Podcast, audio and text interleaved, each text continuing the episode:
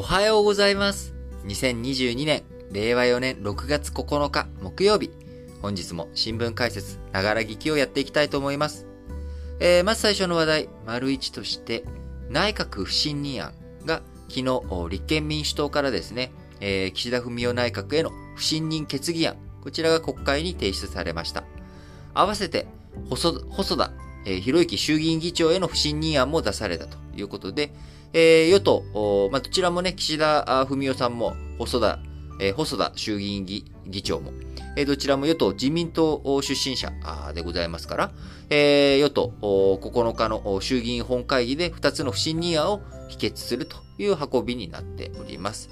えー、まあ、あの、造反的なことはね、えー、起きるとは思えないので、えー、大した波乱もなく、今回の内閣不信任案、えー、否決ということになるとは思いますけれども、えー、今回、内閣不信任案を提出した背景、えー、立憲民主党がね、えー、出した理由というのは、えー、泉健太代表によりますと、ようか、えー、内閣不信任案の提出理由について、物価高に対する日本政府、政府の無策ぶりは看過できないと説明をし、参議院選挙を前にですね、与党との対決姿勢を鮮明にするということがあるだろうということです。これに対して共産党を賛同する意向を示している一方、日本維新の会は内閣不信任案に反対し、細田官房、官房長官じゃない。昔ね、細田さん官房長官やってたんで、なんかちょっとそのイメージが強くて今、えー、官房長官って、えー、言っちゃいましたけれども、えー、細田衆議院議長への不信任案に対しては、日本維新の会は、えー、退席すると決めたということで、えー、こちらね、あのー、やっぱり細田さんの、えー、いろいろセクハラ発言とかですね、えー、いろんな失言、えー、ネタ、まあ、これに対してね、あのー、資質を書いているんじゃないのかという議論を出ているわけなんですけれども、まあ、こちらに対しては、えー、賛成はできないけれども、反対と立場を明示もしたくないということで、日本維新の会は退出する予定だ、退席する予定だということになっております。えーまあ、今回の、ね、内閣不信任案、あの物価高に対して、ね、しっかりと対応ができていないということでの提出ということになりますが、えー、与党とか、ね、あのー、そういったところからはあパフォーマンスじゃないかと、いつも通りの参議院選挙前のと、えー、これだと、ね、ただ単に反対のための反対、えー、みたいな感じでこう印象良くないんじゃないのというようなね、まああのこんなあ意見も国民民主党の方から出ていたりとかですね、あの内閣不信任案について、まあ、どう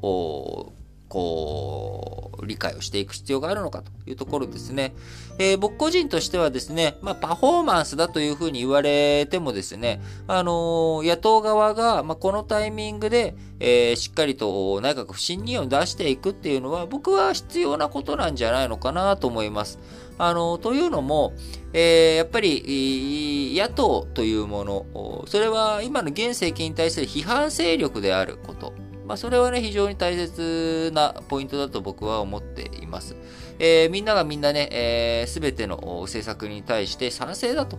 いうのは、あんまりにも健全じゃないなと、不健全だと思うんですよね。で、えー、そのためにはやっぱり対決姿勢とか、野党が野党の立場であるということをしっかりと明示していく。要は君たちを信任しないよと。これはあのー、予算案の話でも僕触れましたけれども、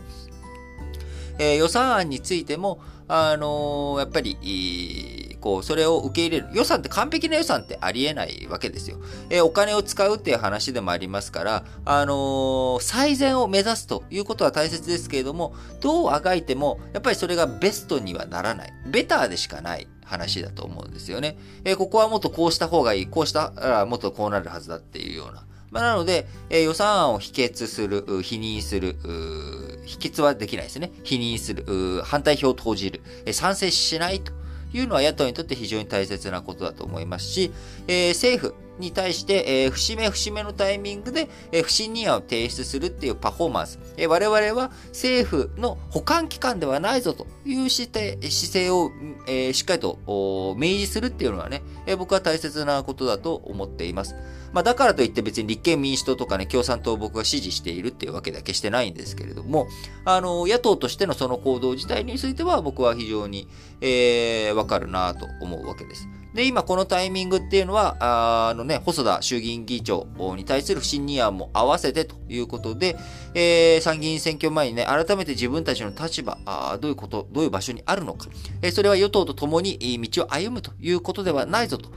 いうのは、あの、非常に大切なことだと思うんですよね。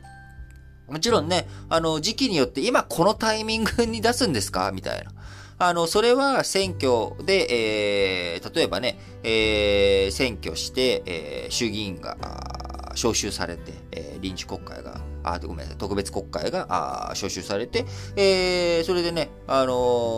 ー、首相を選びます。で、首相を選んだ次の日に出しますとかってなって、いや、何のためにその前に投票して選んだんだっていうことになっちゃうので、あのー、やっぱりそれ選挙、国政選挙とか大きい選挙とかの前とか、何か大きな問題発言があったりとか、問題行動があった時に、まあ、あの、内閣不信任案って出すべきですけれども、えー、参議院選挙をね、えー、来月に控えた現時点で、で出していく。で、えー、この後ね、もっと、えー、ギリギリ、会期ギリギリになっていくと、やっぱり内閣不信任案が出されてしまうと、その間、内閣不信任案の決議だったりとか、話をしなきゃいけないっていうことになるわけですから、えー、その間、あの、法案の審議とかが止まっちゃうんですよね。えー、なので、国会の会期末ギリギリやられると、いや、ちょっと今、重要法案とかあるんだけど、で、それに対して、えー、それをストップさせるための目的みたいな感じにも捉えられてしまうので、えー、タイミング的には、あのー、僕は今回のタイミング、まあ、いい、い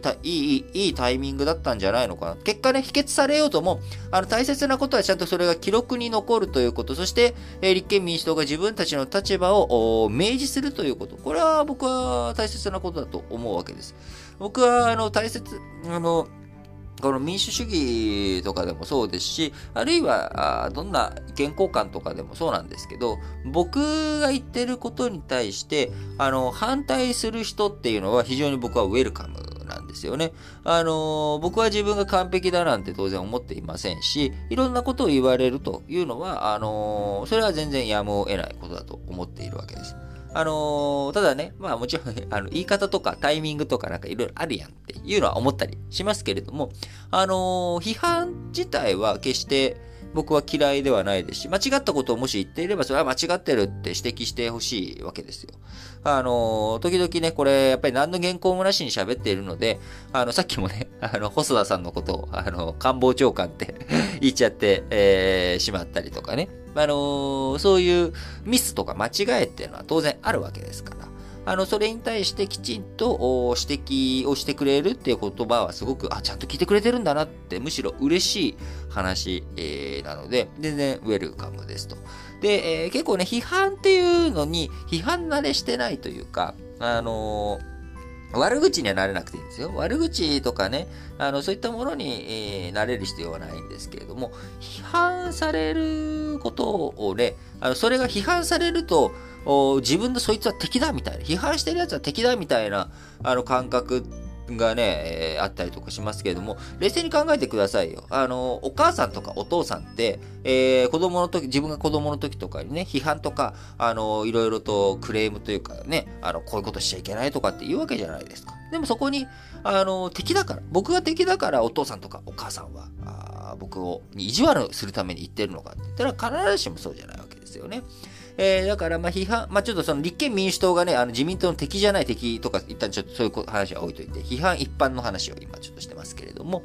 あのー、まあ、やっぱそういった、まあ、おおらかな気持ちでね、えー、受け止めていくっていうことが大切だと思いますし、まあ、批判する側とかね、えー、誰かに何かを指摘する側は今、こういう言い方で受け入れてもらえるのかなっていうようなね、そういった配慮とかはね、お互い大切だと思います。はい。